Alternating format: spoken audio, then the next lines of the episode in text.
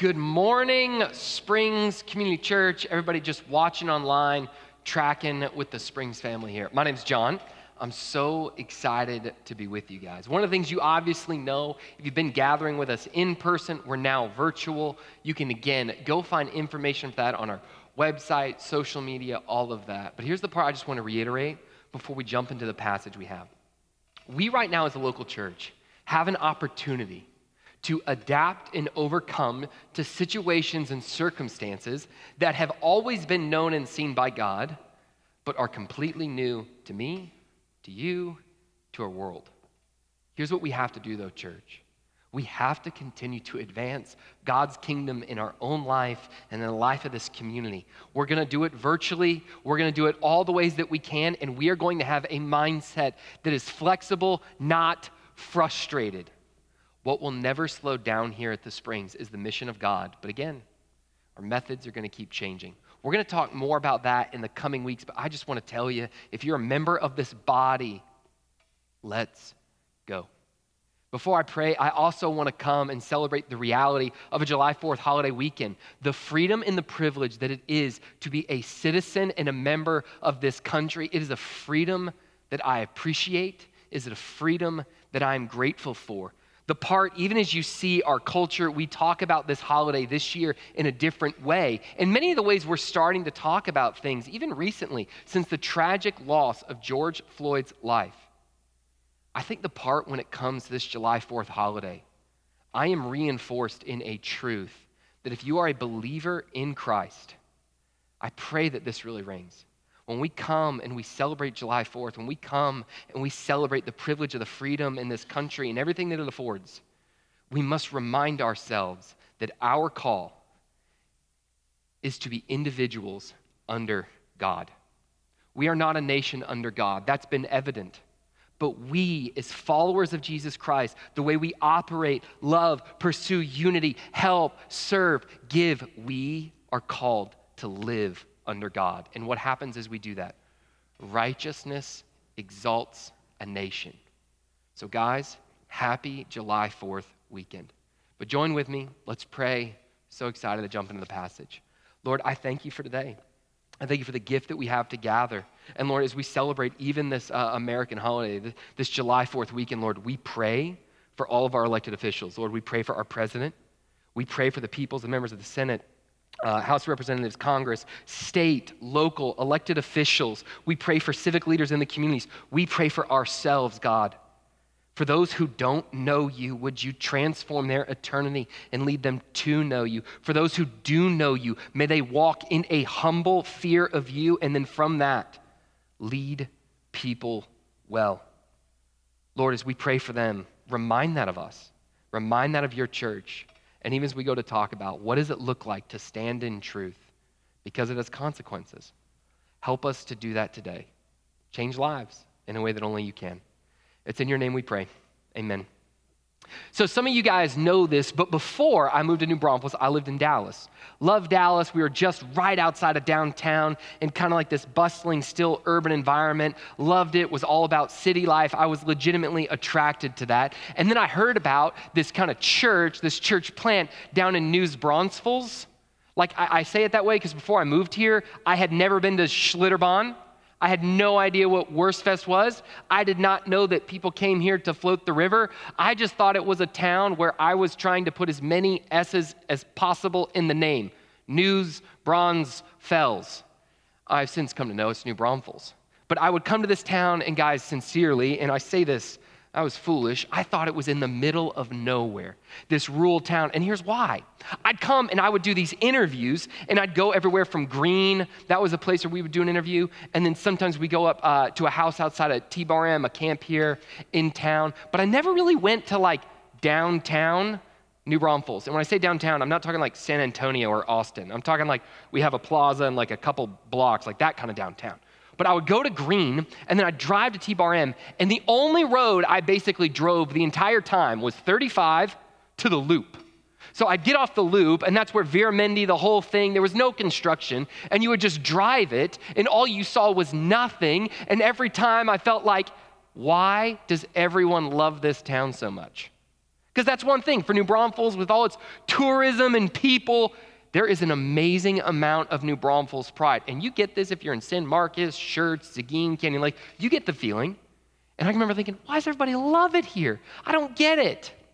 Slowly over time, as I'd interview, like I remember one time I went after a service here on a Sunday, I went and got lunch at uh, the beer garden right here downtown. That name escapes me right now. Had a great time, got to see a little bit of the personality. But my first time really driving through downtown New Braunfels, and when I say downtown again, plaza and like quarter of a mile every direction, was my first day showing up here for work. I remember driving in, and it was the first time I started to see some of the personality, some of the quaintness, and why some of the people loved this city so much. But here's what's true the more time I've spent in New Braunfels, the more time I've gotten to see the heart of it, the city, not just the loop, the surrounding areas, which are great, but really inside of it, I've come to appreciate, respect, and grow to love this city. Here's why I stopped just driving around it, I stopped just knowing about it, and I started living in it. I know it may sound strange, but here's the reason why I share that. I think for many of us, like if you're sitting at home, at your couch, you're watching this on your phone, wherever you are, like if you consider yourself a follower of Jesus, like you grew up in church, you say, Yes, God, I believe. I think the way I had a relationship with New Braunfels, I drove around it. I could kind of see into it at times, but I never really lived in it. I didn't get it. I think that's the way many of us have a relationship with truth. Many of us have a relationship with truth where we drive around it, we know about it, we know enough of it to almost be inoculated and sometimes have the benefits of it, but we don't live in it. And because we don't live in it, we don't reap the same benefits, the same joy, the same gratitude, appreciation, and love. The reason I start with that is we are working our way through the book of Second Timothy. We're, we're in a series right now where we are today kicking off or finishing, excuse me, part two of last week's talk. Last week in 2 Timothy chapter 2, starting there in verse 14, we talked about how truth has consequences. God's word, what he calls to rightly divide it, doctrine, the reality of what he means through his word, it has consequences. And so, what were we called to do, as we talked about last week? We stand in truth. Today, though, we're going to continue talking about it. And today, we're going to talk about how you don't just stand in it, but we live in truth. And here's why truth is way too vital to know about or to just drive around. Truth for followers of Jesus and for those who aren't, it is meant to be lived in. Because here's why. If you're a believer in Jesus, here's why. Living in truth leads to that sense of adventure and joy and connection with God that you want. I have the privilege, I get to talk to a lot of people about faith, spirituality, their journey, like their relationship with God. Many folks, there's this general theme. They grew up kind of around church, or maybe they came to, to church through college or something like that. And then there's this amazing moment where they trust Christ. There's this transformative experience, either through faith or a lot of times they go on a mission trip, right? They go out of the country on a mission trip or they go to camp.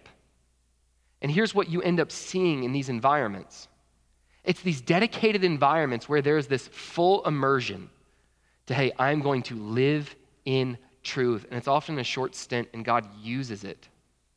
But it's these times where people come and they say, no, no, I'm going to study his word. I'm going to connect with him. I'm going to share it with other people. I'm going to serve the way he says. I'm going to put others first. They live the truth that God has called them to live. And what happens? It changes them. But then they come back from camp, they come back from the trip, they come back from wherever. And all of a sudden, they think it changes. Like I, I even have this tendency where I think, well, man, no, no, it, it was different there. But you come back and you start to say, well, man, maybe the way I just served so sacrificially in Haiti, I don't do it the same here. Man, maybe the way I just gave so sacrificially there, I, I don't do it here. Maybe the way I was so bold in sharing my faith there, I just don't do it here. And they come back and they begin to water down living in truth. They drive around it, they know about it, they don't live in it. And what happens, guys? we end up finding ourselves at these like spiritual plateaus. Like typically the way people would feel that if they wouldn't even self describe it as a spiritual plateau, perhaps this is you, they're almost kind of bored with faith. It's not that they don't love God or believe in God. It's not that you don't. Like you're there, you're home, you're discipling kids, or you're a single and you're trying to be faithful. But when it comes to your relationship with God, there's no adventure to it. There's no excitement. There's no God is using you in His power and His presence to impact and change lives. It's just kind of in a rhythm, it's just kind of boring. Guys, the antidote to that, what we're going to see is living in truth. So grab your Bible. If you're sitting at home, grab an iPhone, an iPad, turn over, grab the family, wherever you are, and turn to 2 Timothy chapter 2. We, we looked at last week starting in verse 14 all the way down through 26. Today, though, we're really going to talk and teach through 22 through 26. But here's what we're going to see we're going to see that we are called to live in truth, and we do that three ways. We run towards righteousness, we correct with gentleness, and we always, church, and I mean always, hope for repentance. And if you're watching this and you, and you don't believe in God, or you wrestle with God, or you think Christians are weirdos and we're just uh, hypocrites and all that stuff, hey, hey, one, we love you. We're so glad you're here. We, we get it. Here's why, though. I pray you end up seeing it matters that Christians represent truth. Because there's a God in heaven who says there's a difference between truth and lies, falsehood and reality. And he wants you to know that. For more of a background on that, though, you can go back and listen to our last week's sermon. So grab your Bible. I'm going to start again in verses 14, and I'm going to read all the way down through 21, kind of do a little recap, and then we'll jump into our passage that we have today. This is Paul writing to Timothy. Timothy, he's a church leader in Ephesus at this time, enduring persecution. And Paul, this apostle, is telling him, hey, Timothy, truth has consequences. Stand in it. We'll review that from last week. Remind them of these things and charge them before God. Do not quarrel about words, which does no good, but only ruins the hearers. Do your best to present yourself to God as one approved a worker who has no need to be ashamed, rightly handling the word of truth, but avoid irreverent babble, for it will lead people into more and more ungodliness. Their talk will spread like gangrene. Among them are Hymenaeus and Philetus, who have swerved from the truth, saying that the resurrection has already happened. They are upsetting the faith of some. God's firm foundation stands, bearing this seal. The Lord knows those who are his, and let everyone who names the name of the Lord depart from iniquity. Now, in the house, there are not only vessels of gold and silver, but also of wood and clay, some for honorable, some for dishonorable. Therefore, in this verse, we're, we're going to focus on because it really launches us into the, the, the heart of what we're going to talk about today. Therefore, if anyone cleanses himself from what is dishonorable, he will be a vessel for honorable use, set apart as holy, useful to the master of the house, ready for every good work. So, guys, re- reviewing last week, we talked about how from that we see that truth it has consequences. Truth matters. Words matter. Where you land in accordance with god's word matters. Approval or ashamed. And we talked about how we are called to stand in truth. But how do you know you're standing in it? You live in it. That's why you see at the end of verse 21 there it says hey no being holy. They're useful to the master ready for every good work. And now that picks up where we're going to look at today it picks up what God's trying to show you and show me about how it matters that we live in truth. How do we do that? I'm going to read uh, 22 through 26, and then we're going to come back up and talk about 22. So, flee youthful passions and pursue righteousness, faith, love, and peace, along with those who call on the Lord from a pure heart. Have nothing to do with foolish, ignorant controversies. You know that they breed quarrels. We're talking about quarrelsome again. You know that they breed quarrels, and the Lord's servant must not be quarrelsome, but kind to everyone, able to teach, patiently enduring evil, correcting his opponents with gentleness. God may perhaps grant them repentance, leading to a knowledge of what? Of the truth. And they may come to their senses. That come to their senses, it literally means to, to be like woken up from a drunken stupor. They may come to their senses and escape from the snare of the devil after being captured by him to do his will. Guys, truth has consequences. And because it has consequences, you and I are called to live in truth. Verse 22 tells us the first aspect of how we do that. Reading verse 22 again. It says, So flee youthful passions and pursue righteousness, faith, love, and peace, along with those who call on the Lord from a pure heart. The first thing is you and I, we are called to live in truth. The first aspect of that that we need to address is you and I are called believer, Christian, church. We run towards righteousness. I love how Paul writing to Timothy, he starts it out so, what do we do? You flee youthful passions. Youthful passions, that's this general theme for the desires of sin in your life. What you want that is unholy and opposed to God. What are you supposed to do? Run from it. But you don't just run from, you always run to. And what do we run to? Pursuing righteousness. I love what it says faith, love, and peace, along with those who call on the Lord from a pure heart. You run from sin, you run towards godliness, and then you run with people who want to grow in godliness. I love the way the Bible describes them those who call on the Lord, believers from a pure heart. They are taking a call to holiness seriously. Church, sitting at home, watching in the midst of pandemic, seeming like America's being torn apart, it matters that you live in truth. But it matters in that that you run towards righteousness. Because there's a direct connection between living in truth and running. Living in truth and running. Now, I'm not really a runner. Now, I know it's helpful for physical exercise, you need to do that. This past week, I went running. So, by my house, there's this hill. Other people would call it a hill. I call it Mount Everest. Why? I'm dramatic that way, right? But I go out, I wake up, I start running, I run towards it. I run down this hill, and I turn around. I'm doing everything I can to get all the way up this hill. I don't make it. I don't even think I make it halfway up the hill until I literally I stop, hands on knees, like I'm panting, I'm breathing, and what do I do? I just take another step. I take another step. I take another step. And I kind of walk for probably, I don't know, I don't know how many yards, 100 yards.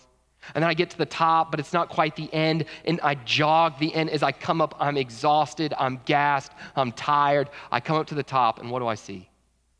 I see a member of my community group walking back towards me.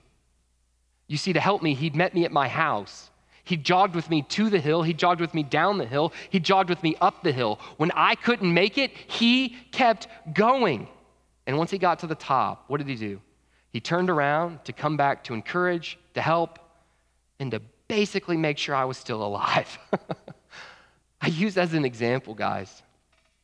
When it comes to running from sin, when it comes to running towards God, one, it matters that you just take the next step for some of the time, especially for me, it's just waking up early to go and physically exercise in that way or taking the next step up the hill. This is obviously a metaphor for the spiritual journey.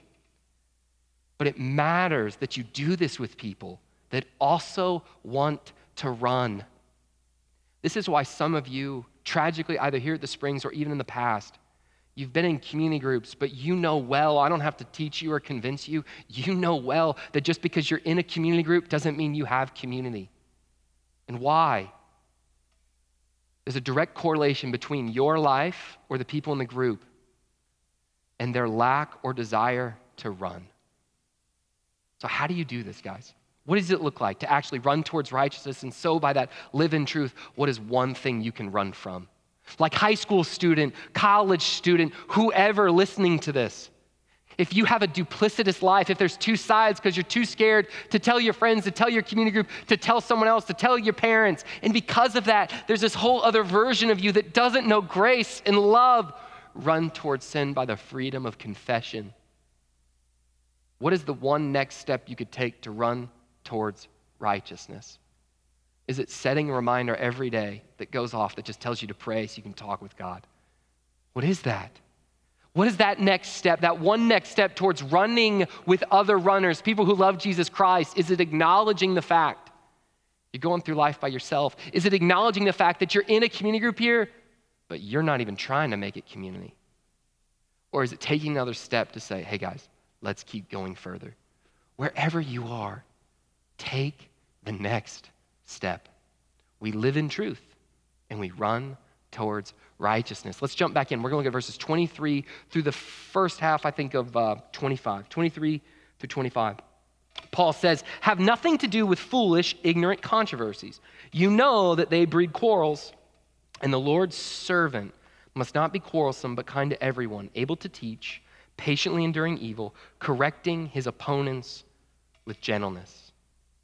The second thing that we are called to do if we are going to live in church, uh, live in truth, church, is we are called to correct with gentleness.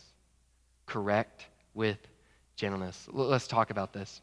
Paul, he's first going to remind Timothy of something we talked about last week. He's going to say, Hey, Timothy, as you go to encourage these people, remind them, don't be quarrelsome. He says this in two ways. He says, Don't go and talk with people who are quarrelsome, and then don't you be quarrelsome.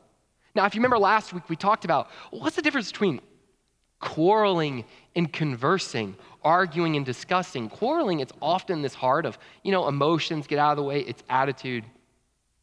But you don't want to hear, you don't want to listen, you just want to be heard, you just want to talk. That's quarreling.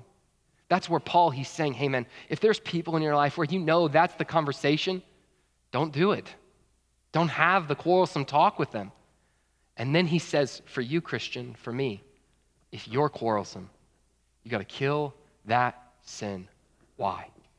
He describes us. What are we meant to be? The Lord's servant. If when you go to have a disagreement with someone, do they get a sense of service in you? Like servant heart posture, a desire to represent truth, and sometimes that's hard, like that's, that's uh, sticky, it's a little awkward, but a heart of like, no, John's just trying to faithfully represent. So and so is just trying to faithfully represent. The Springs is trying to faithfully represent. Or do they just see that guy doesn't care about talking? He just wants to be heard. Andy Stanley, he's a pastor in Atlanta. I think he's got a, a great line. He says so many times people make a point when God's calling them to make a difference. It's viewing an isolated conversation where so many in culture view it this way. It's like conversations now, it's winner, loser. God does not have winner loser conversations. He does not call you as ambassador to have winner loser conversations. He calls you to be a servant. But what do servants do? They correct their opponents. I love the word that it uses correct because our culture right now, we hate that. I'm talking across America, this can happen in the church, everywhere. The word correct means someone's position is inherently wrong. It goes back to last week when you acknowledge the reality of truth. You acknowledge there is right, there is wrong, there is good teaching, and there is false, there is truth, and there is lies. When you correct something, either in an unbeliever or in a believer, you are coming with a heart of kindness, compassion to say, hey, that's not accurate. That's not right. We'll talk about how to do that. But why I love this is he's even saying you have to be able to teach. Like he's writing this to a pastor, so of course it includes teaching in, in a one to many setting, but includes teaching in a one to one setting. Guys, you cannot live in truth if you don't know what it says.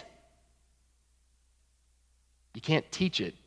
You haven't read it, ask God to illuminate it, and discipled yourself in it. But do you see how living in truth, you come and then what do you do? You correct in kindness. And again, guys, we're in a culture that doesn't do this. I can prove it to you. Turn on the news.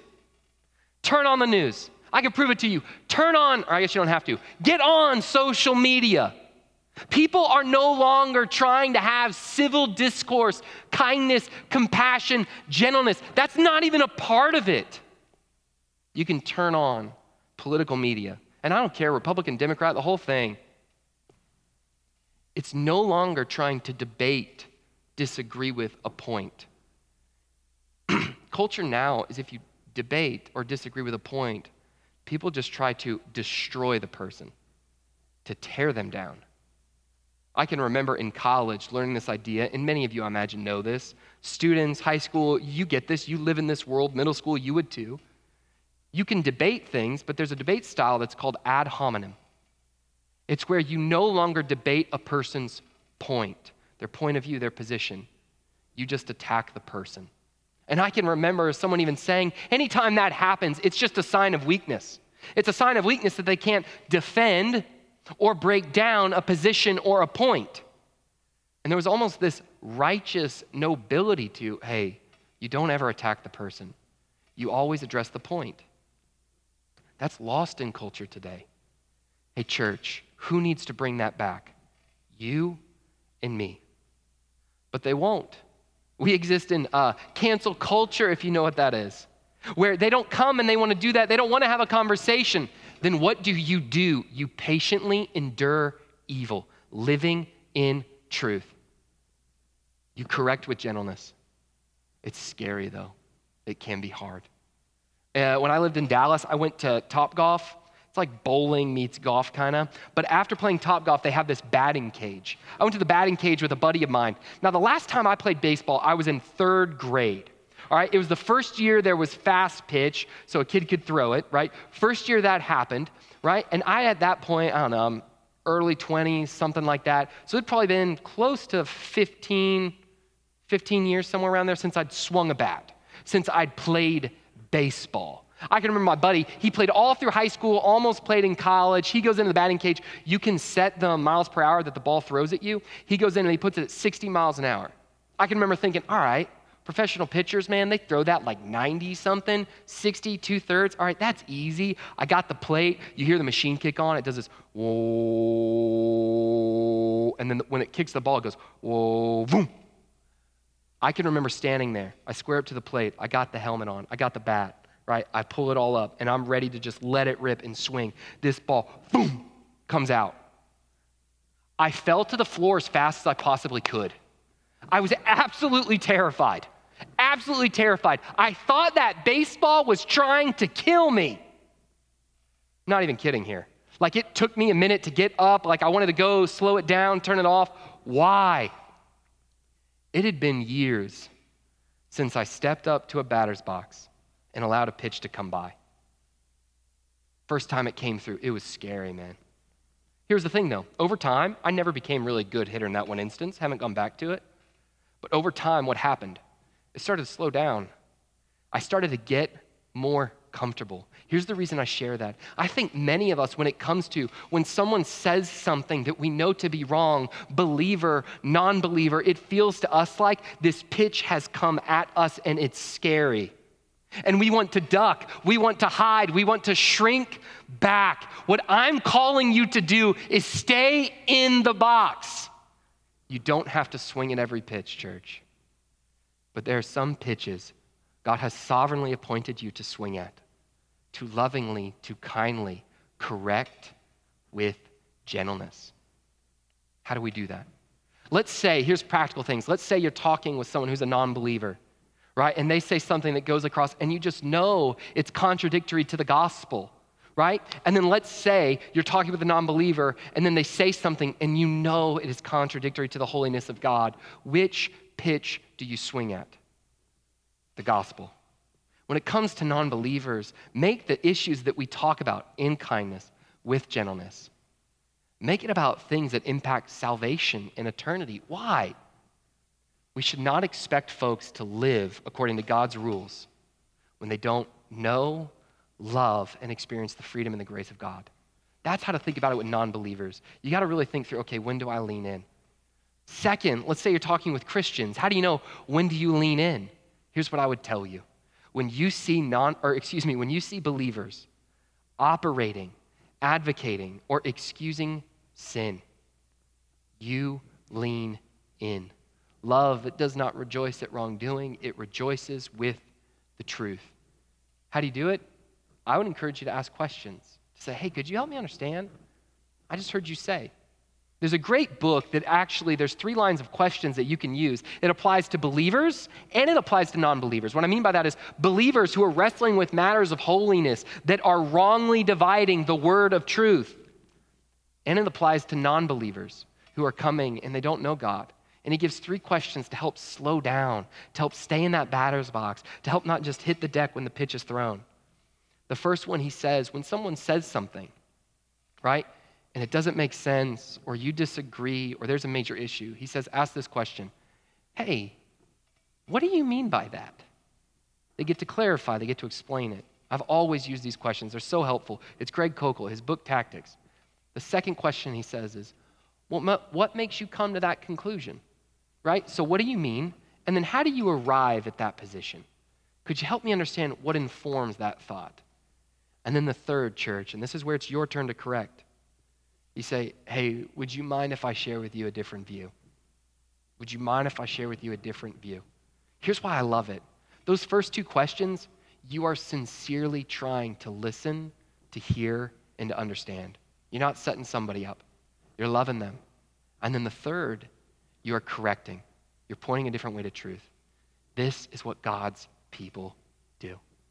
Let's look at why this matters so much, why it matters so much that we run towards righteousness, why it matters so much that we correct with gentleness. Read with me again, verse 25 and 26. Correcting his opponents with gentleness, and now we go on. God may perhaps grant them repentance, leading to a knowledge of the truth, that they may come to their senses. Remember, wake up from a drunken stupor and escape from the snare of the devil after being captured by him to do his will. The third reason why followers of Jesus Christ are called to live in truth is this it's because we always hope for repentance. We always hope for repentance. Now, now, before I break this passage down, the word repentance gets a bad rap in America, but biblically, it is a kind word. It is a loving word. It is an anchoring call to freedom. Repentance is, is a call to stop going the direction of pain and turn and come back. It's the father looking to a child saying, The direction you're going, it's going to hurt. Come back. I don't condemn you. I love you. Return. Come home. One of the kindest things, excuse me, the kindest thing God can say to me in my sin, to a non believer in sin, is repent. Come home. Turn back.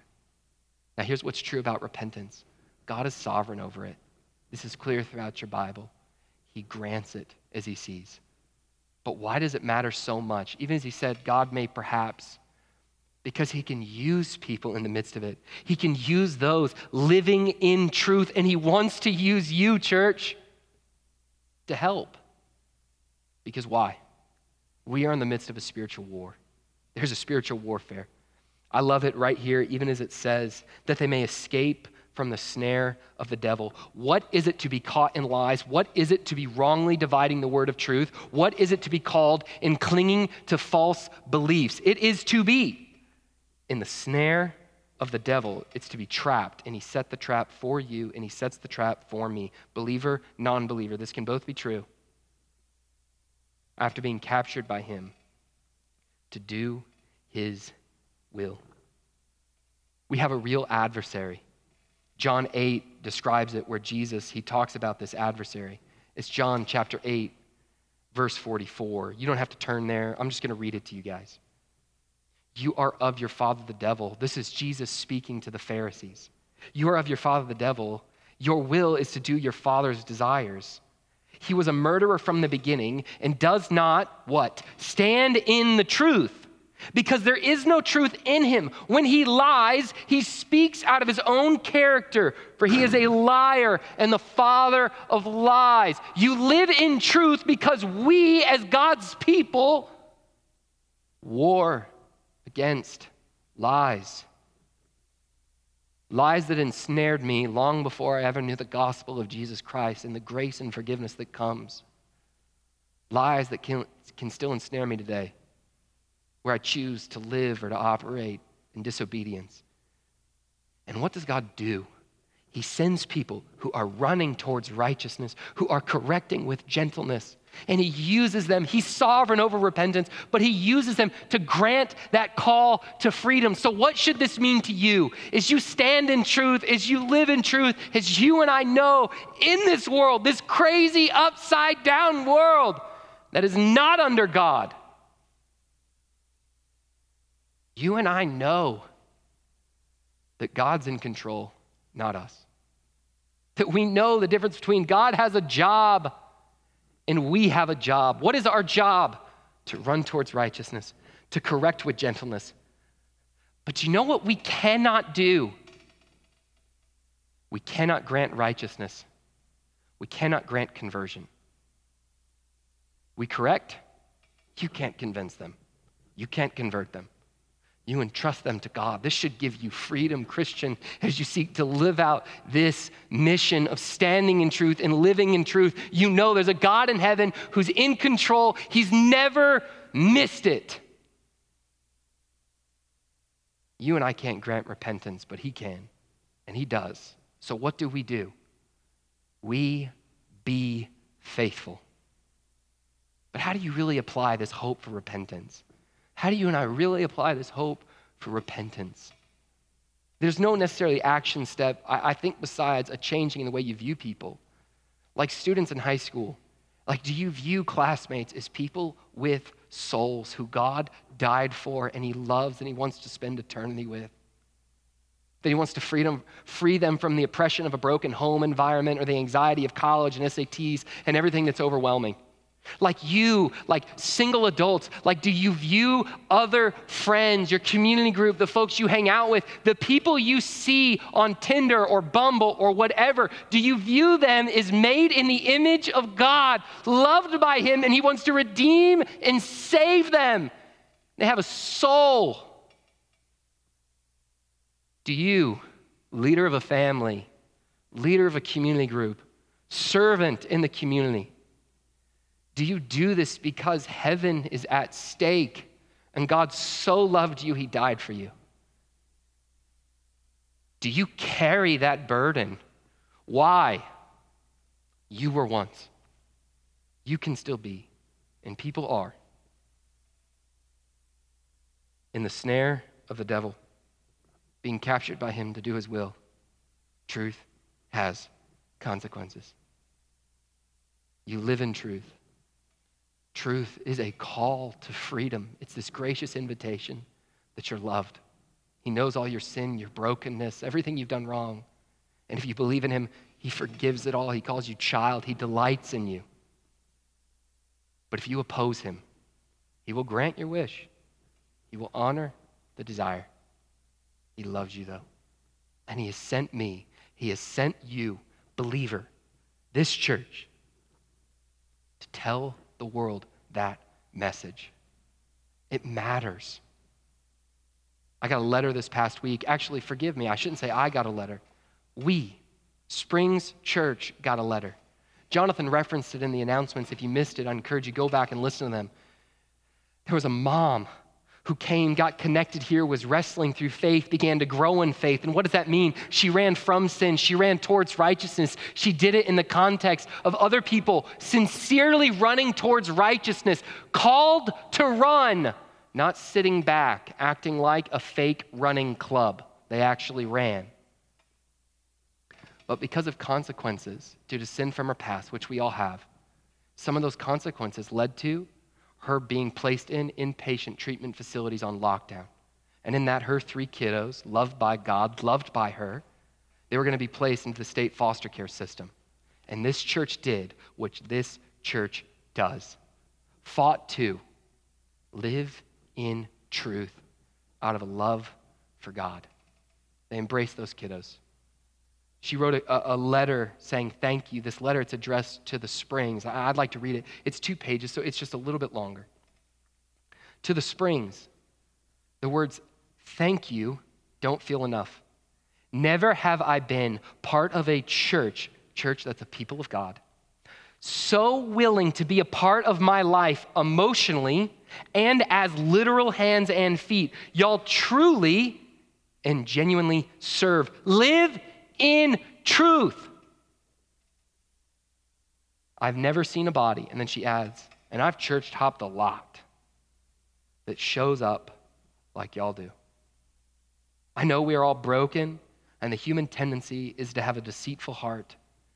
I hope to convey to y'all, though, that it is visible that Jesus is reshaping your hearts. I can see the masterpiece. I can see a race being run well. I was cold and you gave me a coat. Pure religion is to show up for the orphan and widow in their time of need. My kids needed the church. And then she adds, not the government. Live in truth. Y'all took me in. The power of Christ as King is evident through y'all. Praise God, there's a redemption of the reputation of the church as this body fights to stand in truth and live in truth. She goes on. Being one who from time to time struggles with the question, it's a very fair question Is Christ the only God? People like you, this is the hope for repentance. People like you make it simple for me to see the power source. I love this. There's a peculiar way about y'all's service and heart. You don't just talk about it, you be about it. Church, why are we called to live in truth? God uses it. It is a call, it is a hope for repentance to those who don't know God and to those who do and whose lives are shrouded in darkness, to those who do know God, but they have become complacent to holiness. They're not living in truth, they're still driving around it, they're knowing about it. Guys, we've seen over the past two weeks that God in heaven, He loves this world.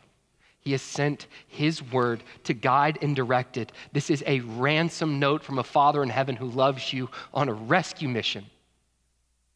It matters how you divide it, it matters how you teach it, it matters how you apply it, it matters how you live in it. So, what are we called to do? We run towards righteousness. We, by God's grace, we take that next step, whatever your next step is, but we run. We correct with gentleness. We don't have to swing at every pitch that comes, and it's scary. But, church, we swing. Even when we then endure evil, we swing. Why? Why do we do all that? Out of a love for God and a hope for repentance. We need God's help to do that. But here's why we must eternity is too glorious, life is too short. People are too precious to drive around truth, to know about it, but to not live in it. Your life, the adventure and the grace of growing in the power and in the presence of God, being used by God to advance His kingdom here to where folks can come and say, You were a part of my transformative journey of grace. Thank you. I got to go do it for others. That's too precious to waste. And how do we do it? By His grace, in accordance with His Spirit. We live in truth. Let me pray. Lord, I thank you for your word. I thank you that you have come, and, it, and it's this call to freedom. Lord, I'm asking for help in my life to live in it. I'm asking for help for your church that we would live in it that we as your people would walk by faith. We would live in it. Folks who don't know you, they'd see that you're kind, and walking with you leads to grace, freedom. Help us to do this well, especially in a world where, even when it comes to correct, people just want to tear you down. That we would not shrink back, that we would lean in with love, in gentleness, in kindness. I need your help. We need your help. It's in your name we pray. Amen. Guys, thank y'all so much for joining us virtually today. I can't wait to gather with you guys in the coming weeks as we continue to talk about Second Timothy as well as navigate how do we maximize these times as we're gathering at home or as many of you are today with your community groups watching from home. Because what matters? Mission doesn't change, but our methods do. So we're going to keep getting better. I love y'all. Have a great week of worship. See you next week.